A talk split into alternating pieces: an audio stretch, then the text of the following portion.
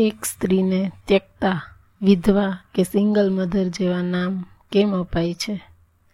ખૂબ સહન કર્યું, દિવસ રાત સહન કરે છે અને વહન કરે છે. ભારતીય સ્ત્રી પાસે જેટલી સહન શક્તિ છે, એટલી કદાચ બીજા કોઈ પાસે હોતી નથી. સહન કરવું તેના સ્વભાવમાં છે, સહન કરવું તેના શ્વાસોશ્વાસ, શ્વાસમાં છે.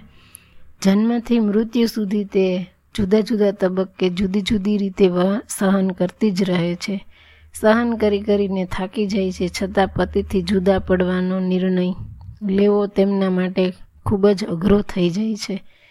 તેમની સામે અનેક પડકારો હોય છે, જોખમો પણ હોય છે. આમ છતાં, સાસરીઓનો તથા પતિ જુલ્મ સહન કર્યા બાદ જ્યારે તે એકલા રહેવાનું વિચારે છે, ત્યારે આ સમાજ હજારો સવાલ ઉઠાવે છે.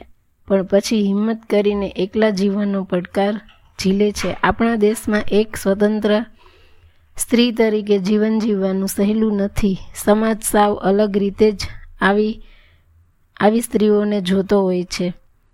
જાણે કે આવી સ્ત્રીઓ બદચલન બદચલન જ હોય તેવું માની લેવામાં આવે છે. એક સિંગલ મધર તરીકે એક એકલી સ્ત્રી તરીકે જીવન જીવવાનું ખૂબ કપરું હોય છે. ડગલે ને પગલે અનેક જોખમોનો સામનો કરવો પડે છે.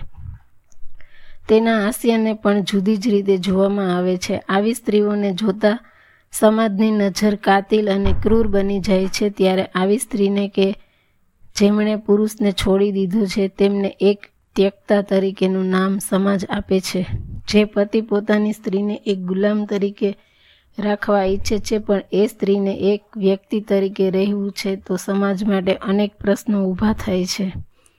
આવો અધિકાર સમાજને કોણે આપ્યો? કે સ્ત્રીઓને ત્યક્તા કહી જ કેવી જ રીતે શકે?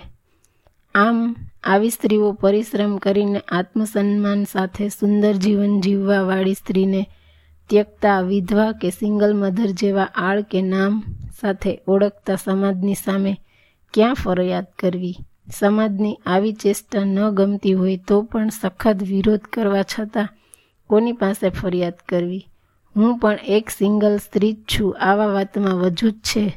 તેમાં પીડા ભારોભાર છે. તેની વેદના સાવ સાચી છે. એ વેદનામાં જો કોઈ સ્ત્રી અત્યારે છે કે પસાર થઈ હોય, તેમને જ ખબર હોય છે કે આ વેદનાની. પરંતુ આ પ્રશ્નોના જવાબ કોઈ પાસે નથી. તેમને જોઈ દુઃખી થતા જોતા રહે છે. બધા કેટલાય વર્ષો વીતી જશે, પણ આના ઉત્તર ક્યાંય મળશે નહીં.